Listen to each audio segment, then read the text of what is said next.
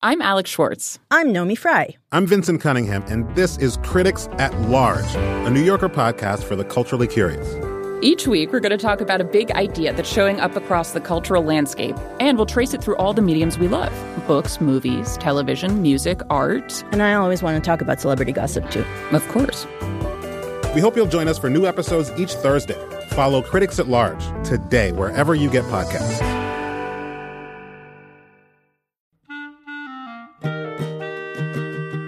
This episode of Livewire is brought to you by Progressive Insurance.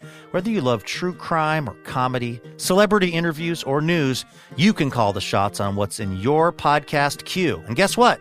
Now you can call them on your auto insurance too with the Name Your Price tool from Progressive. It works just the way it sounds. You tell Progressive how much you want to pay for car insurance, and they'll show you coverage options that fit your budget. Get your quote today at progressive.com to join the over 28 million drivers who trust Progressive. Progressive Casualty Insurance Company and affiliates. Price and coverage match limited by state law.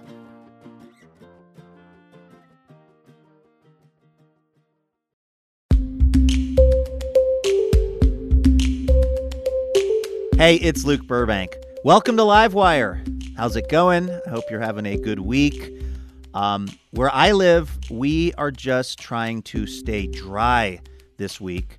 That is because something called the Big Dark has descended on the area. Yeah, that is apparently a real weather term.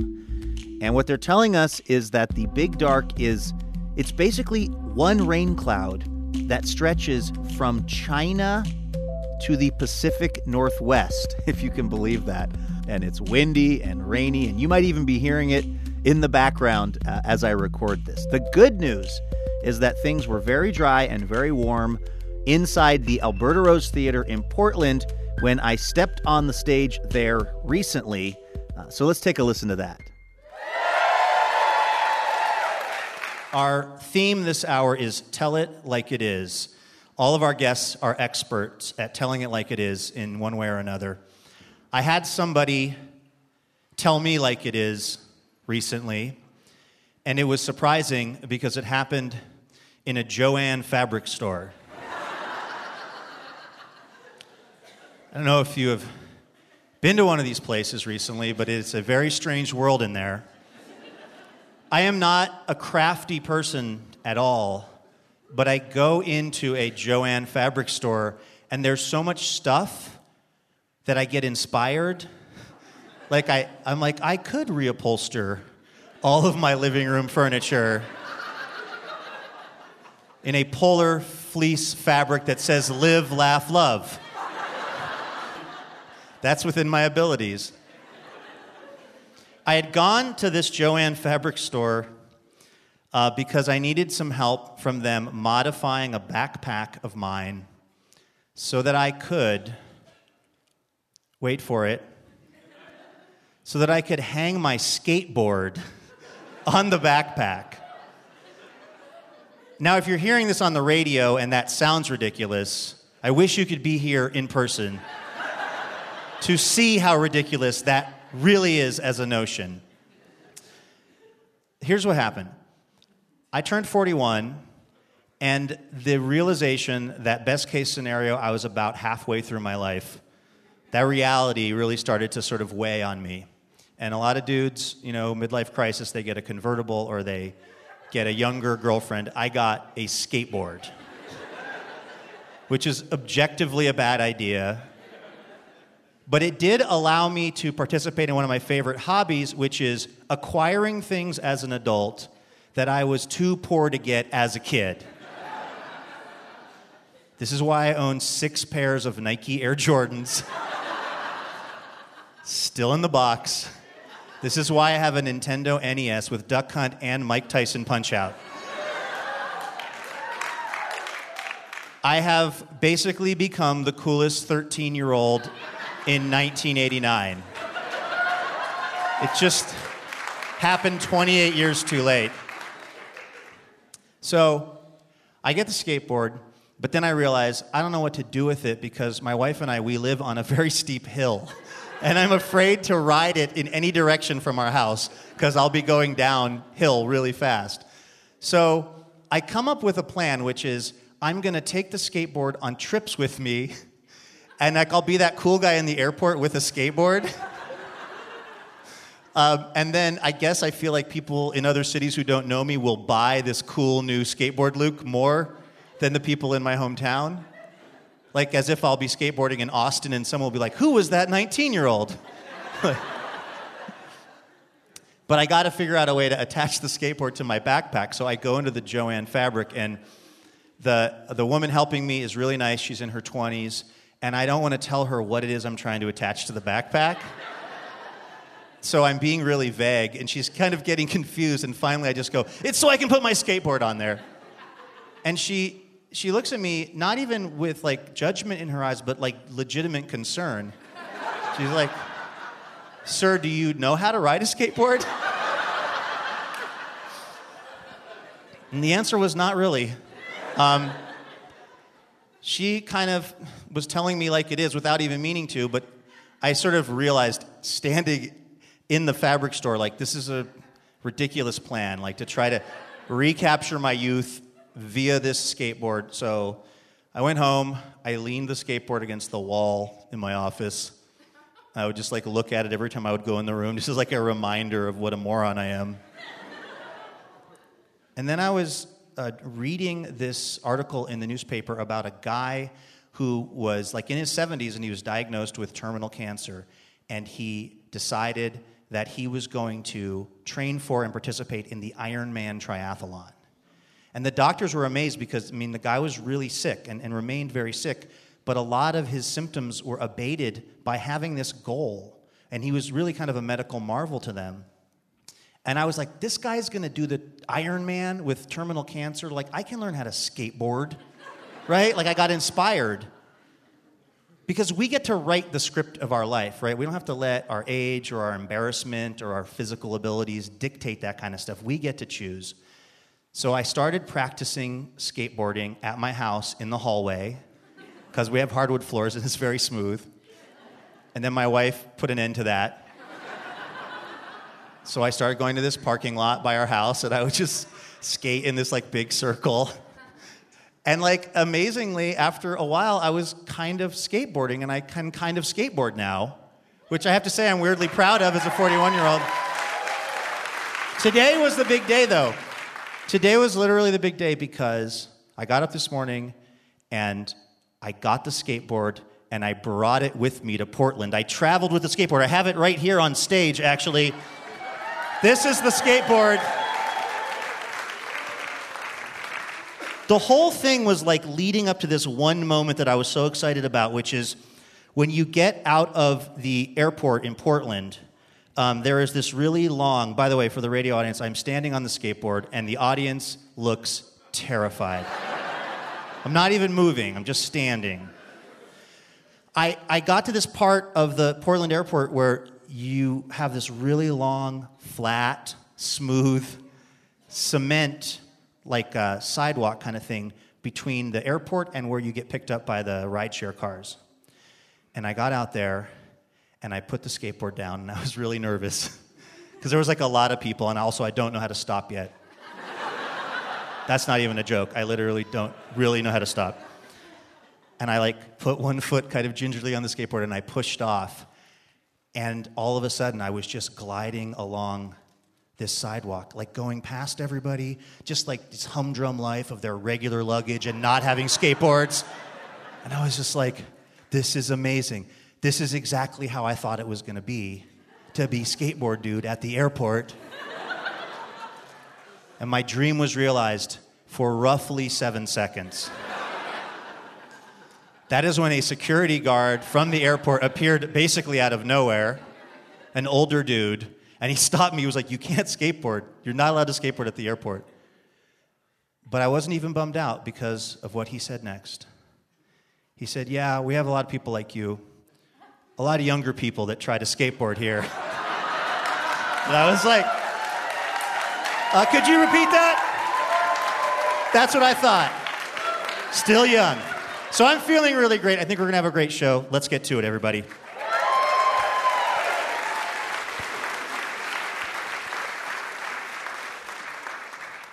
Our first guest has been telling it like it is for years in film and television. Oftentimes, he was telling an undead creature that he was about to chop it in half with his modified chainsaw arm. Look, we've all been there. He's also a writer, a director, and a producer, maybe best known for his role of Ash in the Evil Dead franchise. His latest book is amazing. It's called Hail to the Chin. Please welcome the delightful Bruce Campbell to Livewire.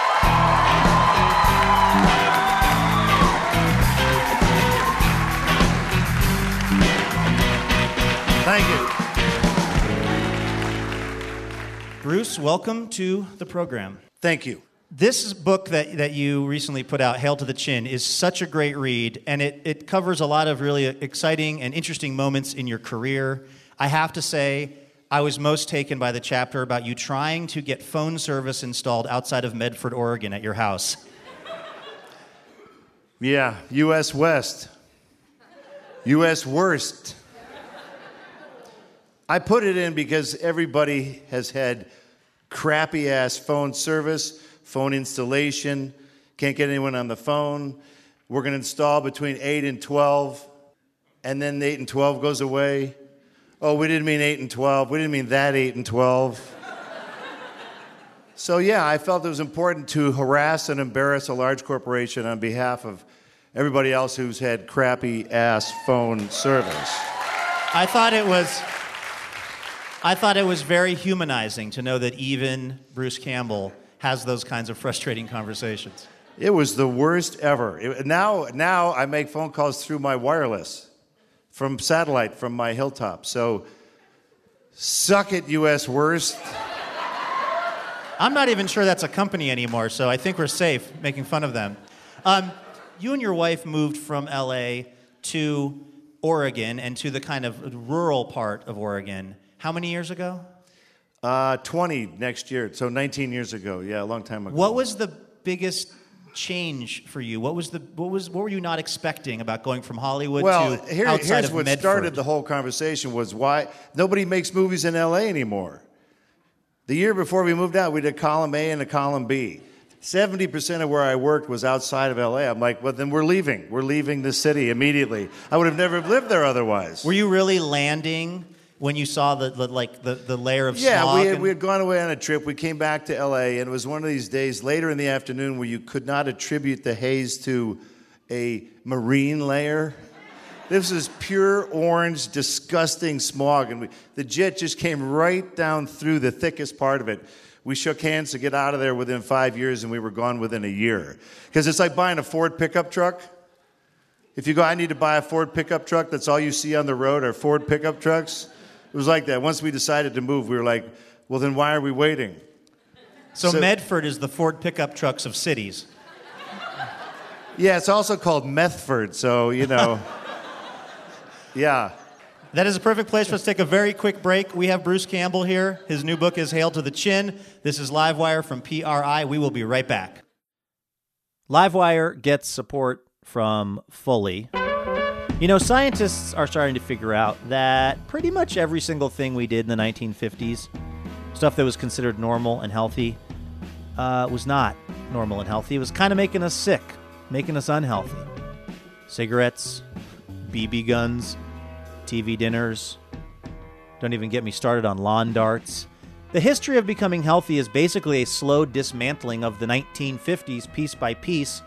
The latest target, the traditional office desk.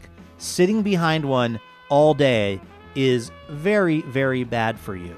Like, you've probably noticed this. It feels bad after a whole day of doing that. And that is why we at Livewire, whether it's the Livewire offices or uh, when I'm on stage hosting Livewire, it's why we use sit stand desks provided by the wonderful folks at Fully.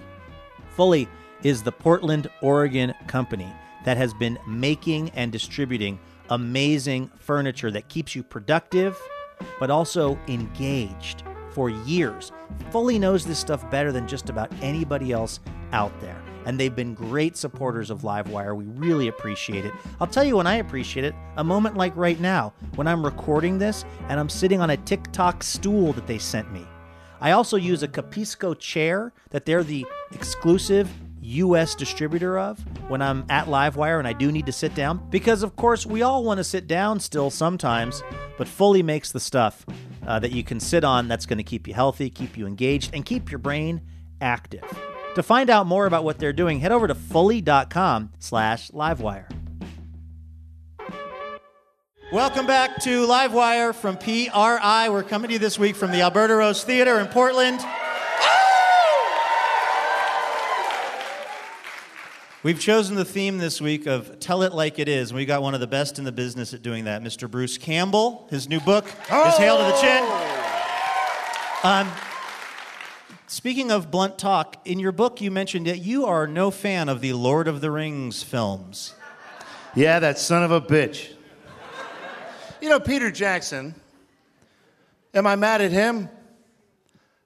N- not really, I'm not personally.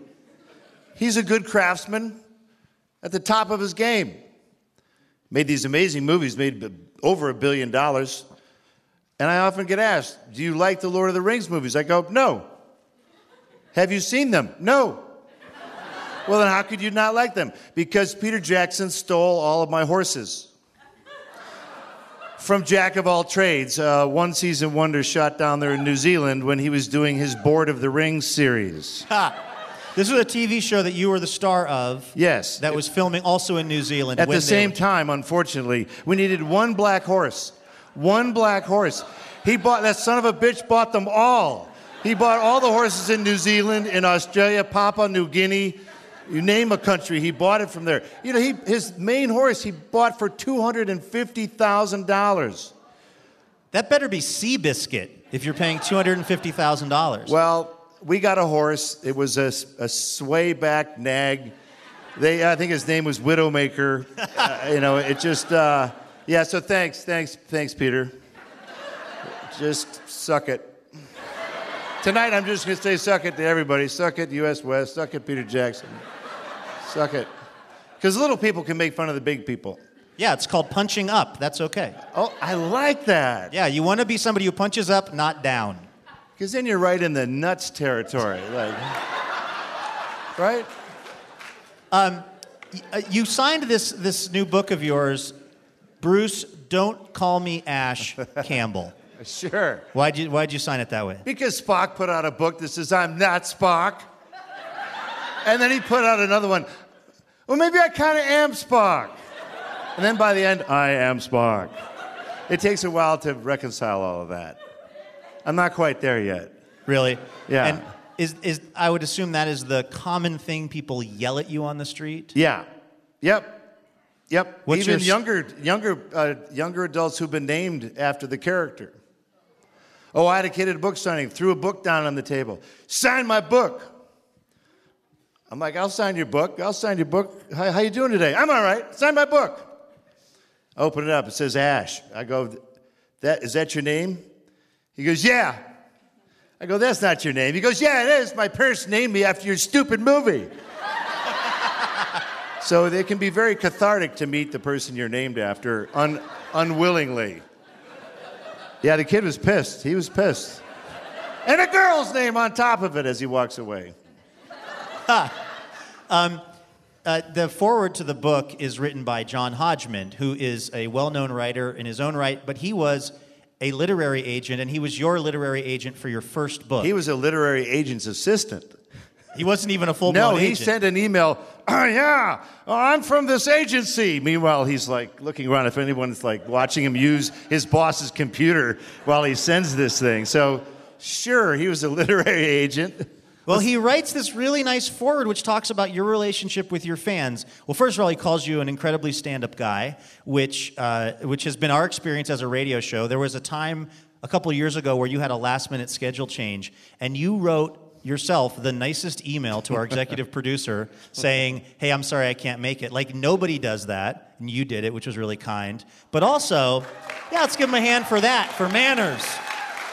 But also, that what John Hodgman observed in, in, you know long ago with you was that your connection with your fans, you seem to identify that treating your fans well and being available to them is an extremely important part of your career, an important part of you being a success. It also helps people from going through my garbage.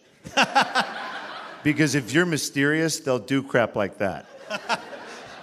like, has anyone met Tom Cruise here in this audience? You will never meet Tom Cruise. You will, I'm telling you right now, none of you in this audience will ever meet Tom Cruise because he's made it his life's work to never meet you ever. That's his decision, which is cool. But Tom's missing out. If you get out to conventions, he is, he is. See who, my dad was in advertising for 30 years in Detroit. See who's buying your crap. What kind of crap are they buying? So it's, it's never bothered me. And the only time to actually interact is at these Q&As where we talk with folks. When I, in my formative years, I wanted to meet William Shatner. And there was nothing until the Star Trek cons came in. Now Shatner, he does more cities than I do. He's in like 40 cities a year, him and Stan Lee. Can I ask a possibly impertinent question which you are under zero obligation to answer?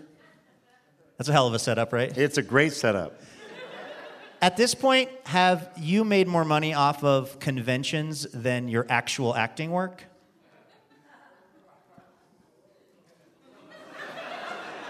No. That means you must have made a shitload at acting. No. no. Producing. Uh, producing is where it's at, huh? Yeah, because here's how it works. Hey, filmmaker, we raised this much. How about if you make it for this much? Which is a lot less than what we raised. And doing, doing the math, the producer gets everything that's left. Ah. Because they can. They got the money, so shut up. I'm giving you most of it, but not all of it. Because I got to buy fancy cars and crap like that. So there, that's really where it's at. It's the golden rule. The guy who's got the gold makes the rule. So any actor, I get this all the time. Come on, actors. Oh my God, I want to be an actor. What's your advice? Become a producer. what? What? Yeah, become a producer. The first Evil Dead. I'm one of the producers. I gave myself the part. You think anyone's going to give me that part? I didn't know how to act my way out of a wet paper bag. Do you do you enjoy the process of producing, or is it just because it's financially rewarding? No, I enjoy the process because that's how you protect your work. Right. On Ash versus Evil Dead, I can walk in and give the changes I want to make to the script supervisor for that day and say, hey, here's what we're shooting today. Is that why I've actually always been curious about this? Why you'll see someone who's acting in a TV show or whatever, they'll have a producer credit. Is that because I'm like, they're not getting like craft services for people, but that's so that they can have more creative input? It is. Uh, when a writer is on your show and says, I would like a raise, you go, Man, you look like a supervising producer to me. You're a supervising producer. Now they shut up for one or two seasons. Hey, I'd like another raise. You look like a co exec producer to me. Whoa, sure, and that's good for another couple seasons. So, This is in lieu of money. yeah, credits are everything. Why do you love the word groovy so much? Uh, that is, uh, has nothing to do with me. When we first introduced the word groovy in Evil Dead 2, it was 1986. Sam Raimi wanted to have Ash say something that was so out of touch with what was happening at that time. This is the Ronald Reagan era. Groovy was long gone since about 1969, maybe 71 if you pushed it. So Sam wanted Ash to say something completely out of it and try and make that cool. So in 1986, Groovy was as far away as you could get from cool. But it seems like you've adopted it. Your Twitter handle is Groovy Bruce. In this new book, you say if you like the book, groovy. If you don't, no refunds. Are you That's our to, policy with this radio show, by the way, too. But are you trying to pin me into something here? No, I'm just not I'm, sure just where- curious because because it is an interesting word and it seems like you've you have adopted even if it started out as a thing for the movie, it's kind of part of is have you internalized any of that grooviness? I mean, you're growing lavender in rural Oregon. I mean, you're it seems like some of the grooviness has seeped in. I would say this I'm groovier than I used to be. I used to be very Squaresville. I used to wear fanny packs and I used to wear socks with Birkenstocks. yeah, that's how I used to direct my Hercules episodes in New Zealand, and uh, the crew would mock me. They would all come out in their sandals and socks with their fanny packs. And I had, I had a string that attached my glasses so I could take it down and it would hang on my chest. So, yeah, there was a time when I was not traditionally groovy. but moving to Oregon changed a lot. Yeah. It did. I, I gotta say, we, we can argue all day long about marijuana, the evils of marijuana. You can kill yourself in four hours with alcohol. Kill yourself dead. You can smoke a bushel of marijuana all night long in the morning. Your lungs are a little itchy, your brain is a little foggy, and the Oreo cookies are gone. That's, that's the difference. That's it. Words to live by from Bruce Campbell, everybody, right here on Livewire.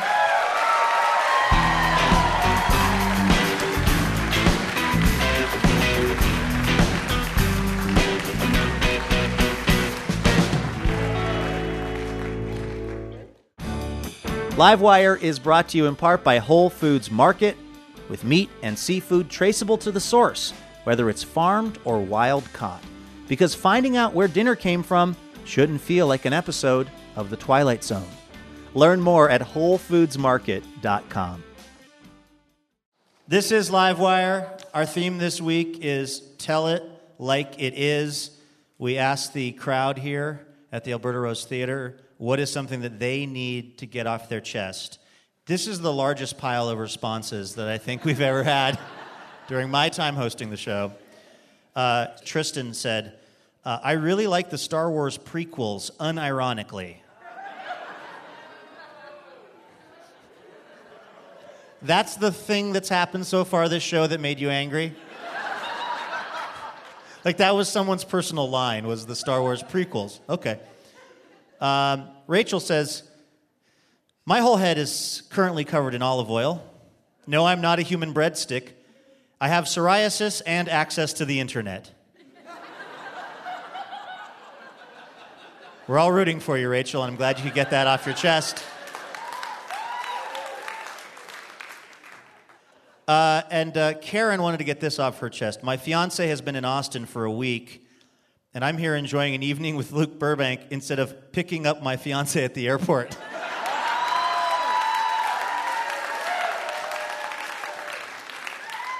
that is the most validating audience feedback that ever had on this show, so thank you.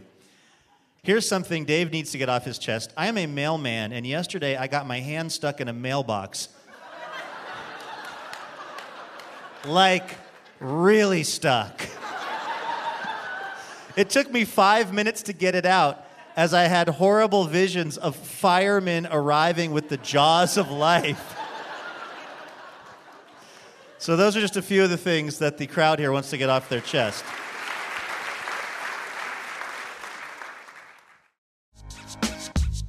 Livewire is brought to you in part by Alaska Airlines.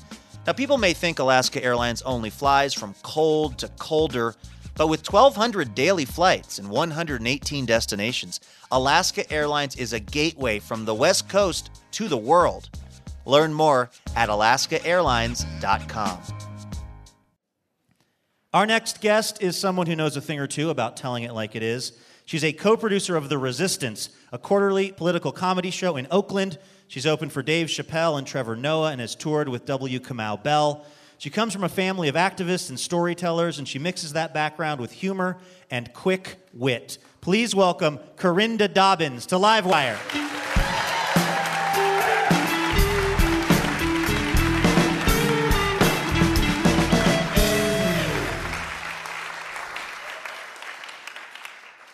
Portland, how you guys doing?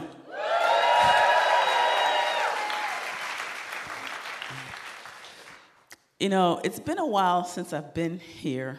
Well, first of all, you guys, Portland is very laid back. Thank you, ma'am.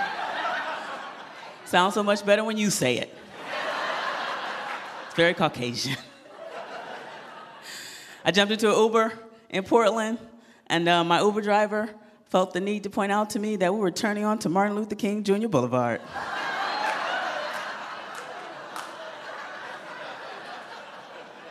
He was basically saying to me, um, this is the blackest thing we have here, lady. Please enjoy it. I was like, well, don't stop there. Do you want to show me like Coretta Scott King uh, Early Development Center? Take it. Man. So I'm glad to be back in Portland. You know, I've been traveling a lot. Um, and before I started traveling as a comic, I used to say things that sound good in theory. Right? I used to say things like, I would much rather have racism be in my face. I don't want that passive aggressive racism I get from time to time. Actually, that's the only kind I want. It's the best kind, I found out. I was in Kentucky for two weeks. I was staying in a very fancy hotel, um, and I got off work and I jumped into the elevator at my hotel, and uh, an old, older white woman followed behind me, and uh, we were getting along fine in silence. And uh, she pushed the fifth floor. I pushed the sixth floor. But when she got off on the fifth floor, she turned to me and she said, Thank you. I was like, I don't work in the elevator. Like, what? but as a black person, I had to do, oh, I got to check all the boxes before I said it's racism. I was like, what am I wearing? Oh my God. Like, she thought I worked in here. You know what I mean? And I said to myself, how can I make this the most awkward exchange ever? How could I do that? And I made up some random British Southern accent, and I was like, Milady.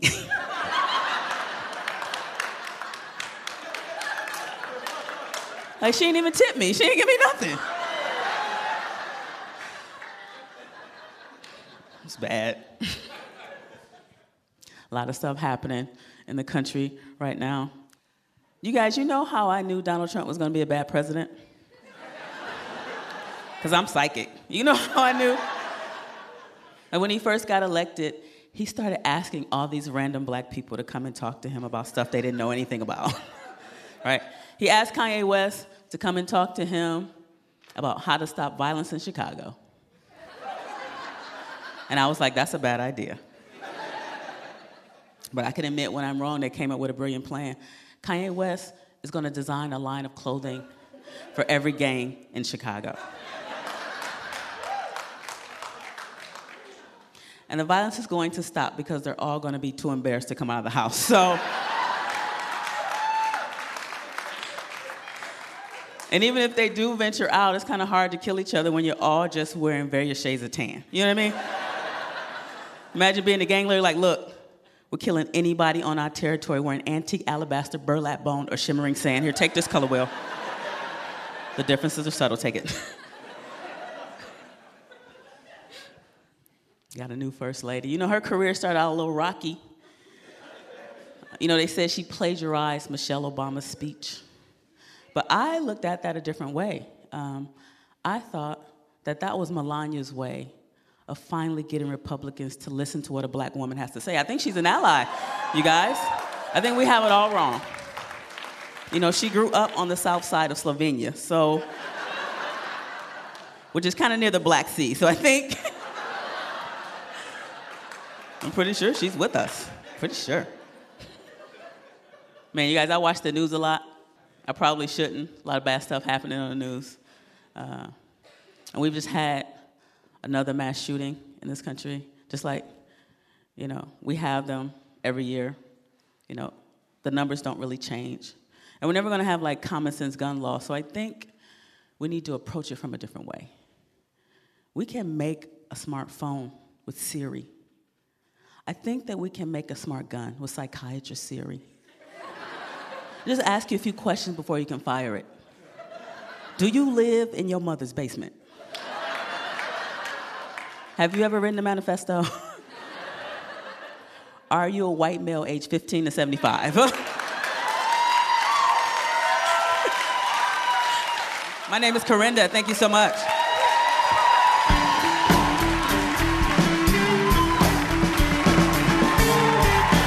Karinda Dobbins, everybody.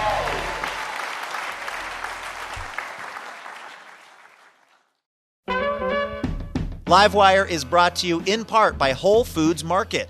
who partners with farmers to help ensure no meat in store has added hormones or antibiotics.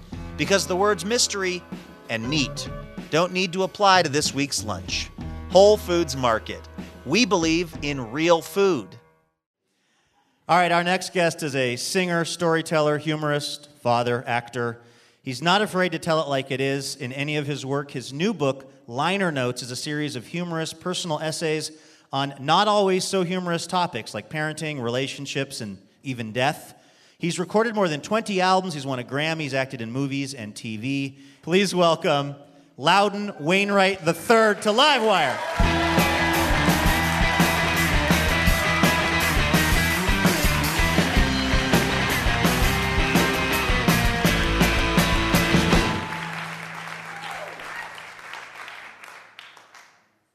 I wrote this in 1971. I just want to say that. It's called Motel Blues.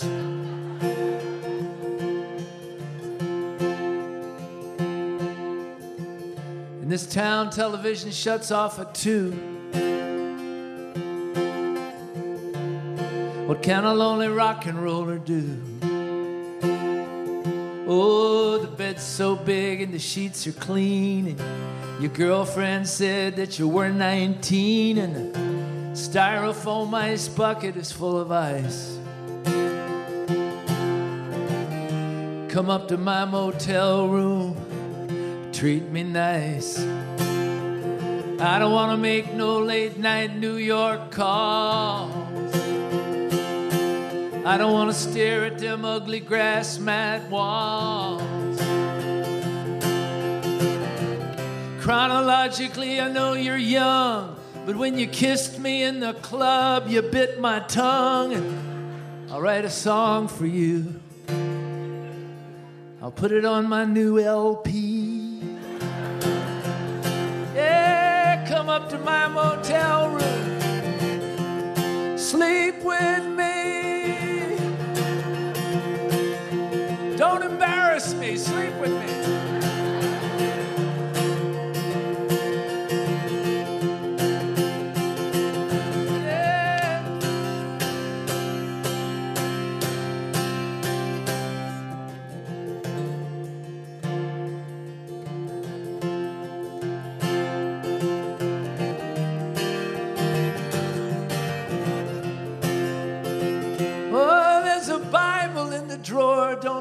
Afraid. I'll put up a sign to warn the cleanup maid. Yeah, there's lots of soap and there's lots of towels. Never mind them desk clerk scowls. I'll buy you breakfast. They'll think you're my wife.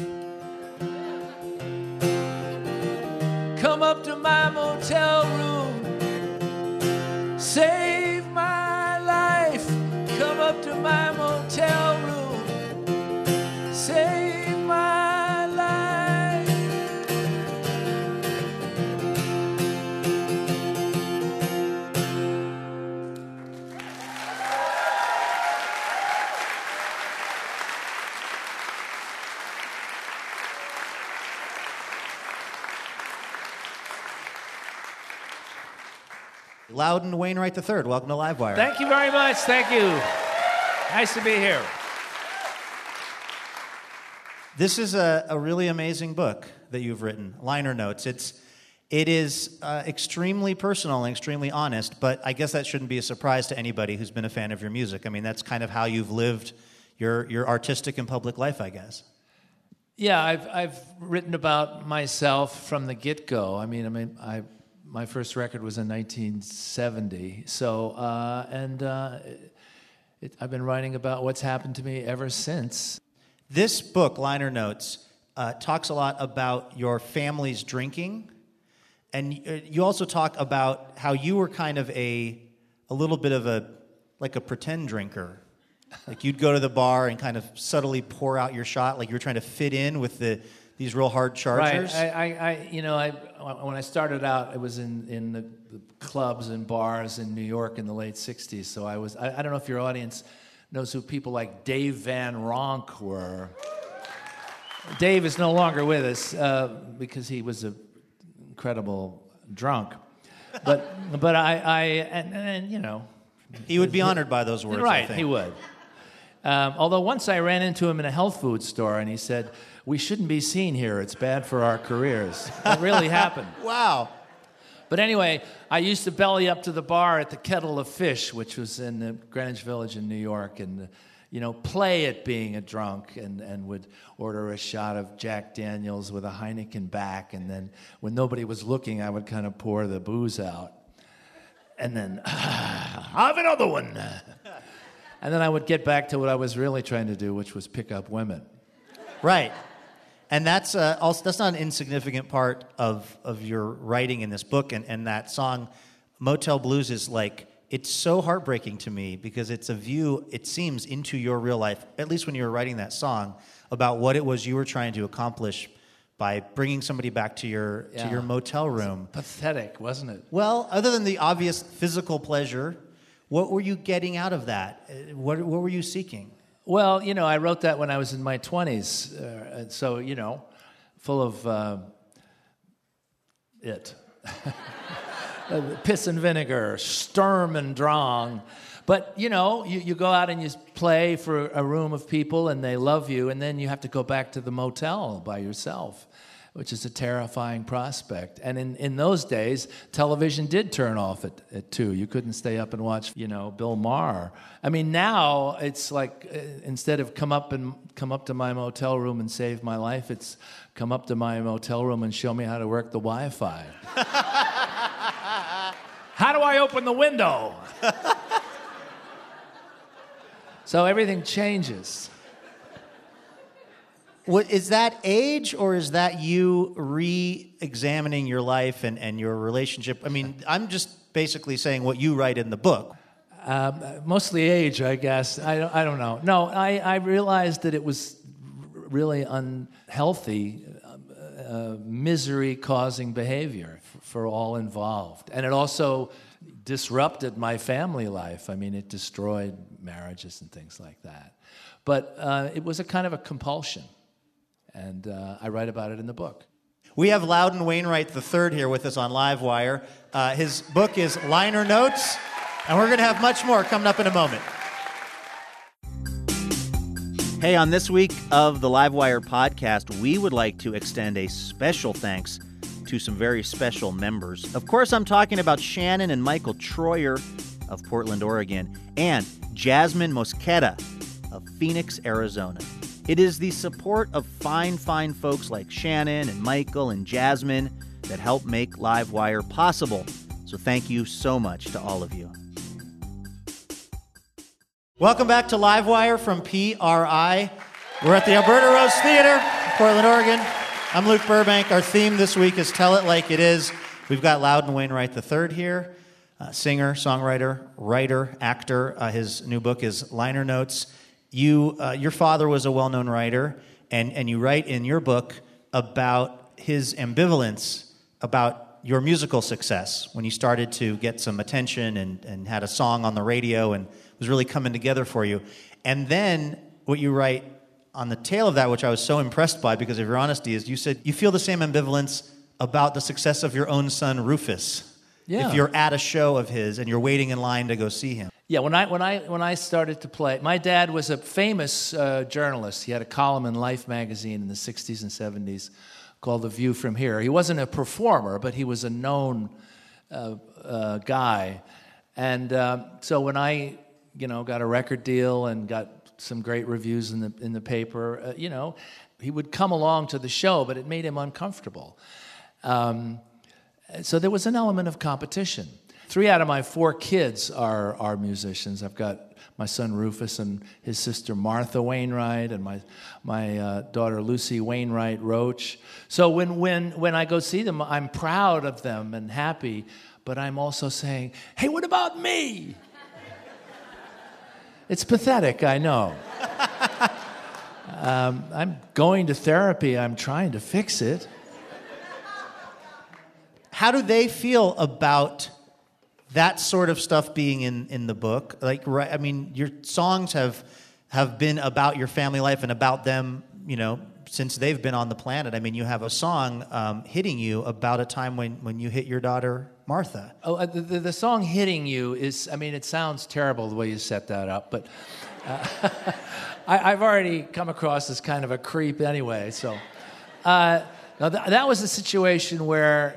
When, when Martha and Rufus were in the back seat of the car and I'm driving and they won't stop fighting with each other and screaming, I did that thing where I, stop it, you know that. So, but I did that also that thing that I did it too hard, and I actually slapped her. And you know, she was wearing a bathing suit at the time, so you could actually see my my handprint come up, and it, I, I felt horrible. And um, so I wrote wrote this song called "Hitting You," which is basically just a description of losing it. And it's a song. It's one of my songs that people kind of go um, which is great because I love to get that reaction. That, but um, interestingly enough, you know, I, I assumed that people would come up to me afterwards if I was selling CDs at a show or something, and they'd say, "Boy, I, I remember when my dad used to haul off and wallop me in the car." But it was mostly dads and moms who lost it, who who lost it in the car and and and felt dreadful about it. So that was what that was about. Many parents have been through that, um, and yet not that many people would say, "Yeah, I'm going to write a song about that." Yeah. I mean, really, like what what occurs in your brain when you have an experience like that to think, "I'm going to share this with the world," because I mean, it's an extremely personal thing. Well, again, it goes back to what we were first talking about uh, this, this tendency, propensity to expose myself and to write about what's going on in my, my head. And I, I, just, I just found that that situation and some other you know, tricky situations that I've written about to be, to be interesting and compelling. And the other thing is the knowledge that the listener, the audience, might have done it themselves or, or at least thought about doing stuff or made the same mistakes. Well, by the way, we're talking to Loudon Wainwright III. His uh, latest book is Liner Notes. Um, I guess just a lot of times people, even people who are songwriters or actors, they're people who are being vulnerable, they're controlling that image still very tightly, the part of themselves that they let out. I probably even do a version of that when I'm hosting this show. And so the fact that you would go there with your experience is really fascinating to me. It's the way that I've, you know, I didn't harvest cotton or ride the rails when I started. I started, I sang about a, a guy that grew up in an affluent suburb of, of New York and went to a boarding school because that's what happened to me. And I, you know, so it was interesting to me. And then uh, I've continued to just write about what's going on in my life. Uh, your kids um, have written songs that have referenced you. I, I know Martha wrote one that didn't have a super flattering title about you. Yeah. We can't really say it on public radio. Yeah. But what's the um, like? What's the feeling in your mind when your daughter writes a song that's basically "f you"? It's like literally the title. Well, again, uh, uh, yeah, when it's a song and you know uh, it's out- it's out there, it, it's it hurts. But uh, you know, so we have the the battle of the bands, me and the kids. Sometimes, you know, we write about each other, uh, and um and it's and we we even play together. You know, we perform together. Although Martha's song is not one of the songs that we perform. What was the conversation like when you became aware of that song? Like, then when was the next time yeah, you guys yeah. I had heard the song. It's a very provocative, outrageous song, and I, I and I loved it because of that. I like it when people push the envelope a little bit. Uh, so, uh, but I assumed that it was about some creepy boyfriend. so we were doing a show. She was on the bill with me. She was opening the show for my audience in Paramus, New Jersey. And she walked out and did a, did a bun- and I'm sitting in the audience, you know, being the proud, happy dad. And then she starts, not only does she sing the song, but she sets it up. She says, I want to sing a song that I wrote about my father, who's in the audience tonight. And then she proceeded to sing it. So Thanksgiving was tough that year.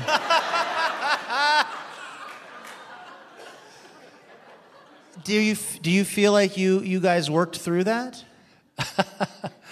Well, uh, working through it as opposed to work through it. You know, my kids are grown ups now, and I have grandkids. We're we're, we're, we're still trying. You know, there's, there's a lot of love, and we're, we're working on it. I think a lot of people they don't want to admit that relationships are a work in progress. They're either bad or they're good.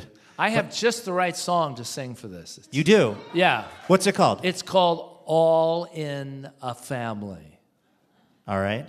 Shall I do it for you now? Let's hear it. Okay. Loudon Wainwright the third.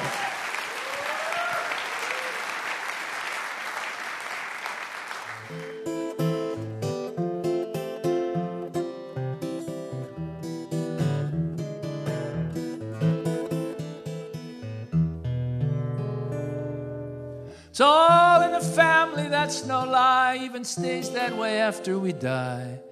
Leaves, branches, twigs on a family tree in the forest can be hard to see. Mother and father are in charge, and the brand new baby will loom large. Brothers, sisters, uncles, aunts, it's a family life, so take a chance. It's a work in progress, can't you see? And the why, wherefore is a mystery. When the family fights, they know next door no one wins in a family war. Then there's that thing it's all made of. Dare we sing that the thing is love? Love heals heartache and familial pain, and what family is not insane?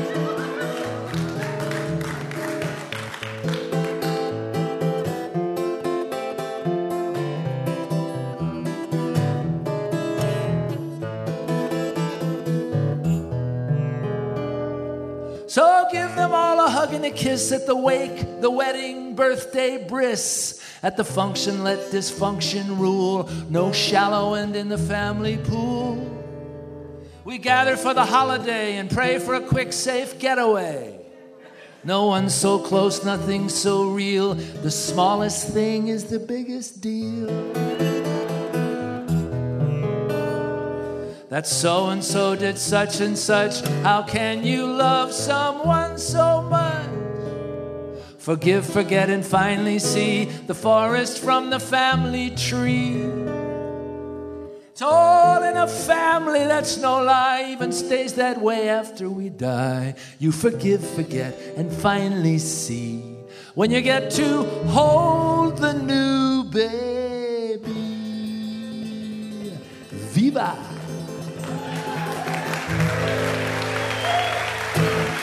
That is Loudon Wainwright third here on Livewire. His new book is Liner Notes.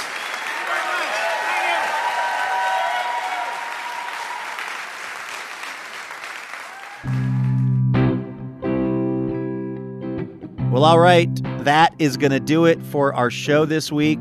Thanks to our guests, Bruce Campbell, Loudon Wainwright III, and Karinda Dobbins. Livewire is brought to you in part by Alaska Airlines, Whole Foods Market, and Fully Hotel Accommodations, generously provided by Provenance Hotels. Robin Tenenbaum is the executive producer and co creator of Livewire. Laura Haddon is our producer and editor, and Melanie Sevchenko is our assistant editor. Caitlin Kunkel is our writer. Our house band is Jonathan Newsom, A. Walker Spring, and Ethan Fox Tucker. Molly Pettit is our technical director. Randy Hastings did our house sound and recording, and our on air mix is by Jason Powers. Thanks so much, as always, to Carlson Audio. Our development director is Lauren Masterson. Laura Harden is our marketing director, and our operations manager is Tim Harkins. Additional funding provided by the James F. and Marion L. Miller Foundation. Livewire is made possible by the generous support of our members. This week, we'd like to thank member Michael Kucera of Chicago for his support. For more information about our show or how you can listen to our podcast or get our newsletter, head on over to livewireradio.org. I'm Luke Burbank. Thank you so much for listening, and we will see you next week.